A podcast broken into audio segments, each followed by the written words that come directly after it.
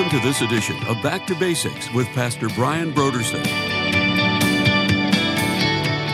You have the mind of Christ presently. So let's realize it and let's live it out. And let's remember that it's a calm mind because we're trusting the Lord. That it's the mind that's not set on myself, but my concern is for others. It's the mind of Christ that manifests itself in gentleness and humility.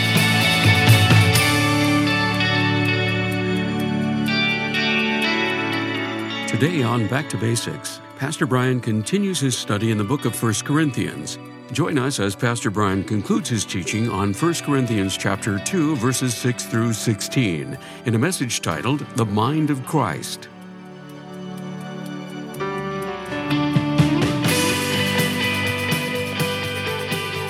Now here's Pastor Brian. Like I, I had no understanding of any of this stuff. It didn't make any sense. I mean, how many people have said stuff like this? You know, yeah, I had friends who were believers and they would witness to me, and my grandmother, you know, would pray for me and talk to me about Jesus, and it just like went in one ear and out the other. It just, this doesn't make any sense. This doesn't mean anything. And then, as the story goes on, and then, and then suddenly, it's like, man, it was like, wow. I, I just, I suddenly got it. I suddenly saw it. It, it kind of reminds me of the, the conversion story of C.S. Lewis.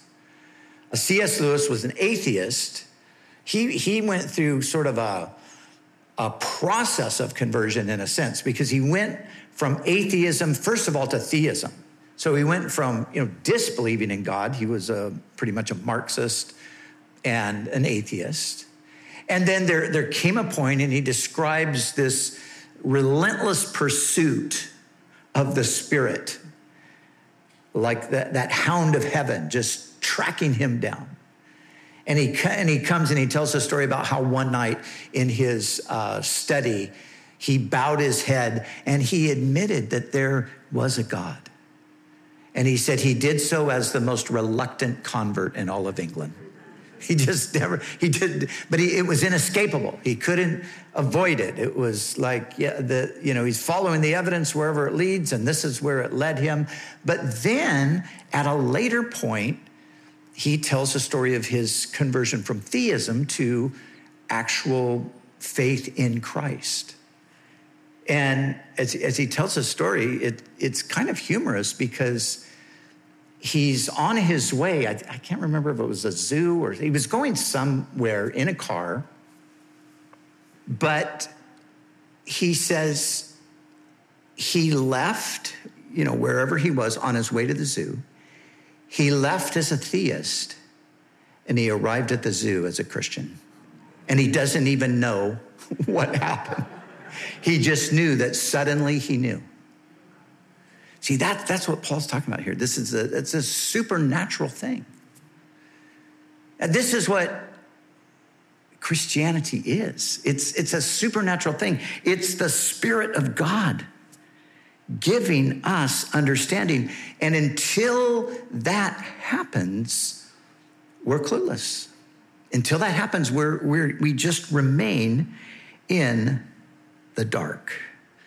And so he says, the person with the Spirit makes judgments about all things, but such a person is not subject to merely human judgment, for who has known the mind of the Lord as to instruct him? So he's saying that the person with the Spirit, when he says makes judgment about all things, doesn't mean that we just naturally, because of the Spirit, we know everything.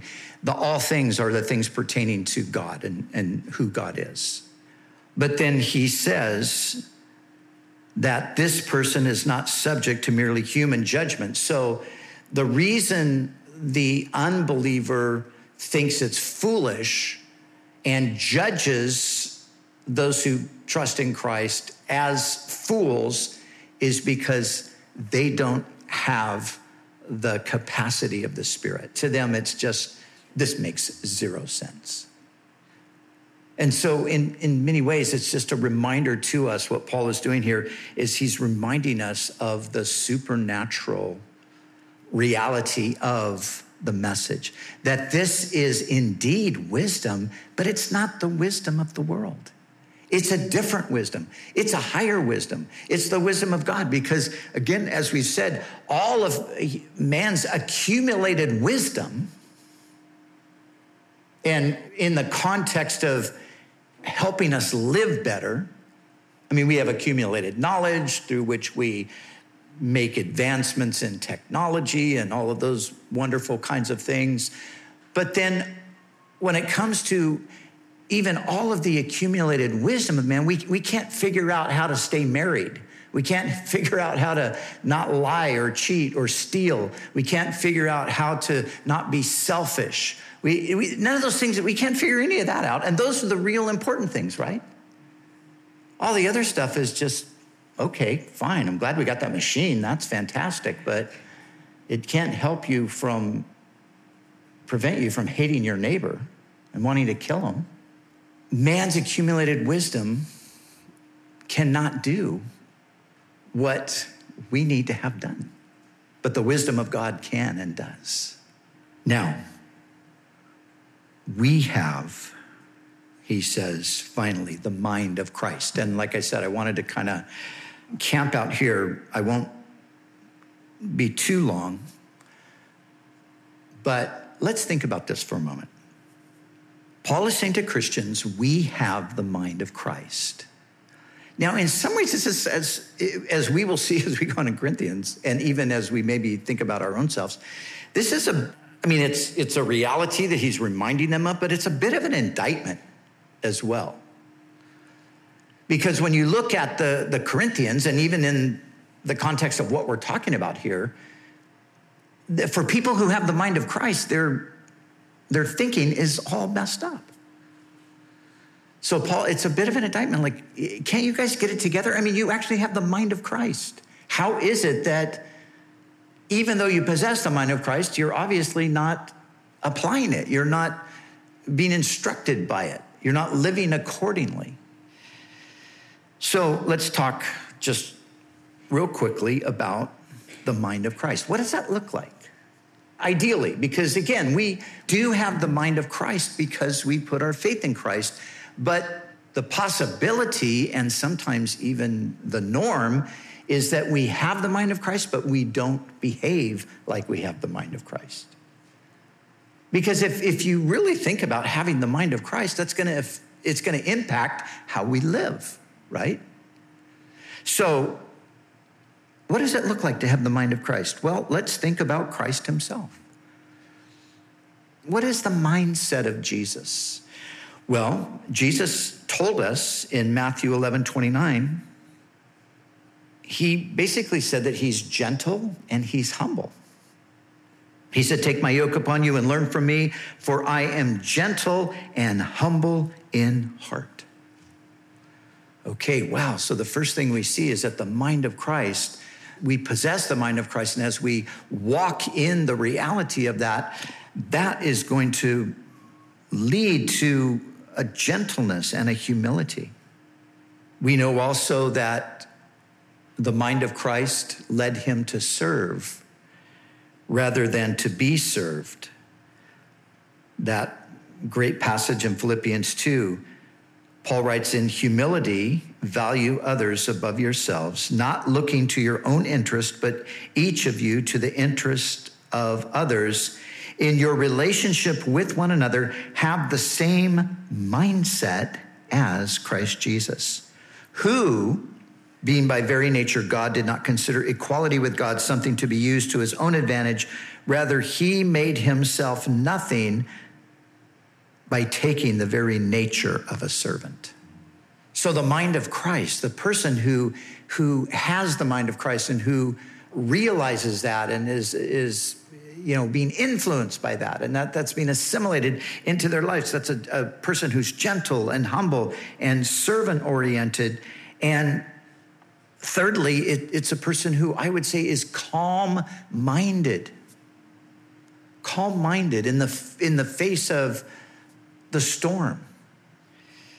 This is a quote from Psalm 16 that's applied in Acts 2:25 by Peter to Jesus. I keep my eyes always on the Lord. With him at my right hand, I will not be shaken. I will not be rattled. I will not be unsettled. Or I will be calm. So the mind of Christ is a calm mind. Fourthly, the mind of Christ is a spiritually informed, spirit enlightened mind.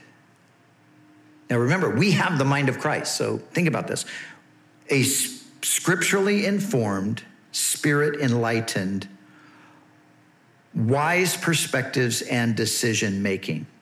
So our, our perspectives on things and our decision making are going to be wise because they're scripturally informed and they're spirit enlightened. So Jesus was scripturally informed. It says at least 10 times in the New Testament that Christ, he did it more than this, but, but specific uh, quotations from scripture, at least 10 times Jesus said, It is written.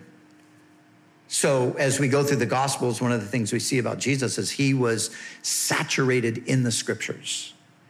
And then, of course, we know that he was uh, empowered, he was enlightened by the Spirit. The Spirit of the Lord is upon me.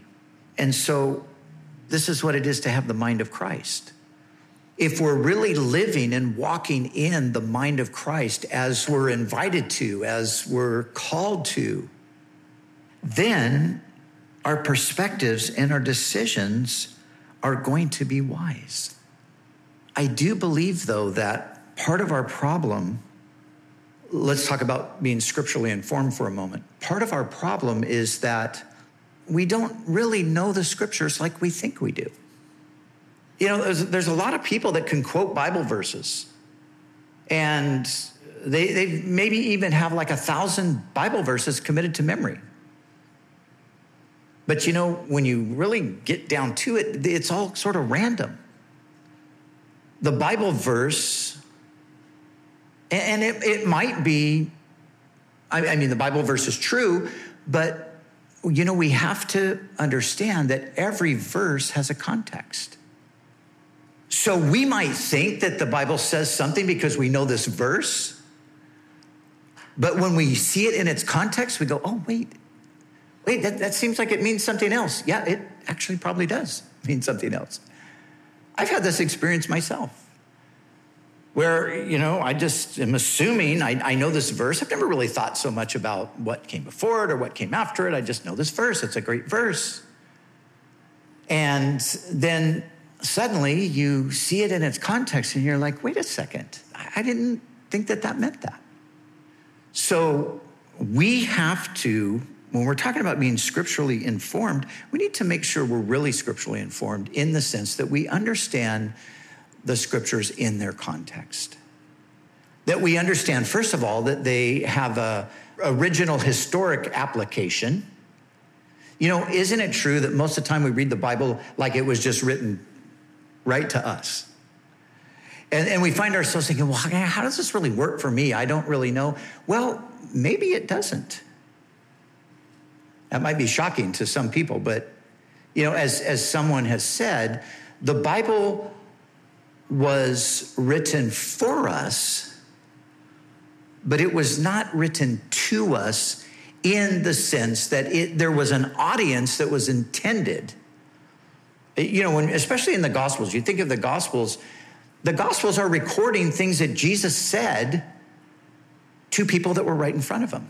Now, of course, we many of those things, of course, they, they have a broader and a, and a more distant application. I'm not saying that we don't take that and we don't apply it to ourselves. But what I am saying is that before we do that, before we just assume that this verse is just written for me, let's see it in its context and let's think about well, what did it say to those that originally received it? Here's, here's a quick example Jesus is talking to these men there's 11 of them now because Judas has defected. But Jesus says this to them, and this has been perplexing to so many people. Jesus says, The works that I do, You will do greater works than these because I go to the Father. How many have read that and thought, gosh, how do we do greater works than Jesus? And if we're going to do greater works in Jesus, how come we don't see a whole lot of that going on around us? I mean, how come we're not raising the dead? How come everybody who's sick, they're not coming in and we're just laying hands on them and healing them? And how come when we have a deficiency, we're not just making more bread and fish and all of that sort of stuff? Well, let's stop for a second. Who was Jesus talking to? He's talking to these men right in front of him. And these men would essentially do what he said. They would do it because that was part of their apostolic calling and it was their apostolic credential. And so we read in the book of Acts, and they did stuff like that. So there's a woman named Dorcas. She's a great gal, and she makes all kinds of wonderful things, and she dies. Everybody's sad. But they hear Peter's in town. So Peter comes over, and what does he do? He goes up and he lays hands on her, just like Jesus did with a young girl, and he says, Daughter, arise. And she raises from the dead. And so we see what Jesus said being worked out in the book of Acts. And so we realize, okay, Jesus was saying that specifically to them. And not to say that it can't occasionally have a broader application. The Lord might speak it and say, I'm going to do this right now. But my point is, in order to be genuinely scripturally informed, we must consider the context. So we're not misunderstanding and then misapplying, and then acting unwisely rather than wisely. Now, Christian people with the mind of Christ, and that's, we all have the mind of Christ. If you're a believer in Jesus today, you have the mind of Christ. We should be known for our love, our humility, our grace, our peace, and our wisdom. Christians should be people that even non Christians look at and think, wow, it seems like they kind of know how to do it. Seems like they kind of know how to how you're supposed to live. And when we do apply the mind of Christ to our lives and we do live accordingly, people look on and people are they are impressed. You know, God said this to Israel. God said to Israel, There's no nation on the face of the earth that has a God that's so near to them, who works on their behalf. God wanted Israel to be an advertisement to the rest of the nations for who he was and what it was like to be his people. So the other nations could say, Hey, we want in on that. We want to be part of the people of God too. Now, that's exactly what God intends for the church as well. So, since we have the mind of Christ, we ought to expect that our behavior is going to be marked by wisdom. And if we look around at the church and we think that, I don't think we're doing a good job manifesting wisdom to the world around us today, we don't have people lining up saying, hey, tell us about that. Quite the contrary, we have people saying, what's the matter with these Christians? They, they've kind of lost their mind. We thought they cared about X, Y, and Z, but it seems that they, no, they just really care about these other things that seem inconsistent. So, you have the mind of Christ. You have the mind of Christ. Not you're going to get the mind of Christ, you have the mind of Christ presently. So let's realize it and let's live it out. And let's remember what it looks like that it's a calm mind because we're trusting the Lord. That it's the mind that's not set on myself and my own thing, but my concern is for others. It's the mind of Christ that manifests itself in gentleness and in humility. It's the mind of Christ that's scripturally informed and spirit enlightened. Now, in conclusion, come back around to God's wisdom that is based in the cross. As Peterson's paraphrase says, this wisdom didn't come from reading books or going to school. Now, this is not to say we shouldn't read books or go to school. It's just, the, again, the reality is we're talking about something supernatural here. It's the wisdom of the kingdom, and we must be part of the kingdom in order to receive it. You know, Jesus said this in John chapter 3. Remember there Nicodemus. Nicodemus is a ruler of the Jews. He's, he's one of the people that everybody around him is going to be looking to him like, okay, you're one of those wise people. You tell us things about God we need to know so we can do them. That's how Nicodemus would have been viewed. And Nicodemus comes to Jesus and says, We know that you're a teacher come from God. Nobody could do the things that you're doing unless God was with him. But so just I, I don't get, I don't get it. And Jesus sort of chides him. He says, Are you the teacher of Israel and you don't get these things? But then Jesus goes on to tell him why. He says, You must be born again. And you know, literally, born again is you must be born from above. You must be born from above because unless you're born from above, you can't even perceive the kingdom. That's what Paul's saying. This wisdom is inaccessible to those who are outside the kingdom. You've got to be born into the kingdom. And Jesus will go on to refer to it as you've got to be born of the Spirit. So that goes back to what Paul is saying here that it's about the Spirit, the Spirit of God we have the mind of Christ because we're indwelt by the Spirit of Christ. And that is true for everyone who has put their faith and trust in Jesus.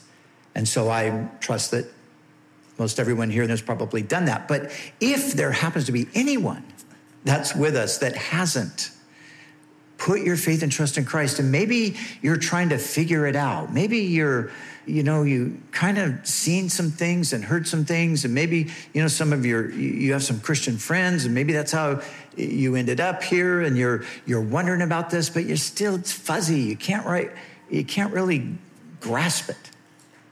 You have to be born of the Spirit. The lights have to come on, and they will come on. The moment you say, Lord, take me, I'm yours. Lord, here I am. Here's my life.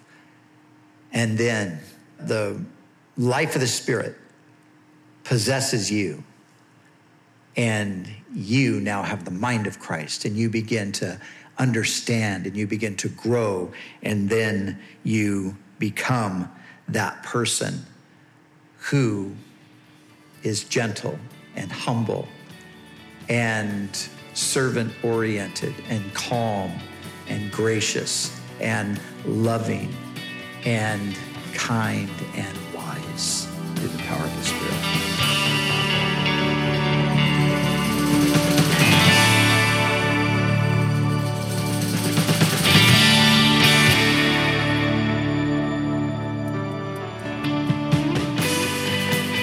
The month of February, Back to Basics Radio is offering a book titled Know Why You Believe by Paul E. Little.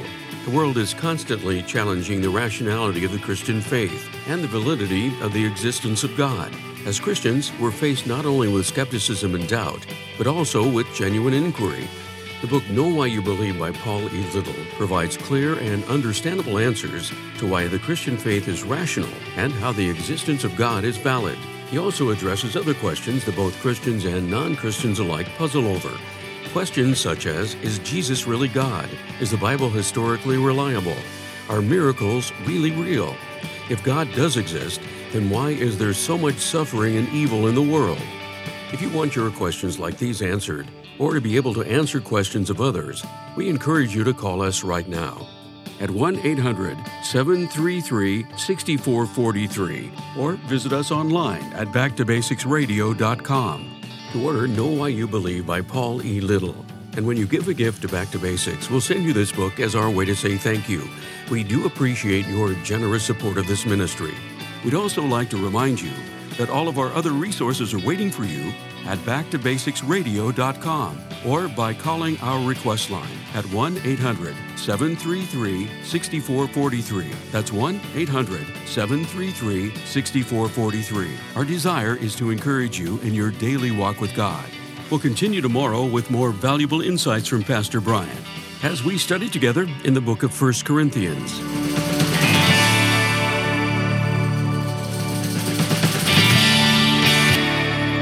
Back to Basics is the preaching and teaching ministry of Calvary Chapel, Costa Mesa, California.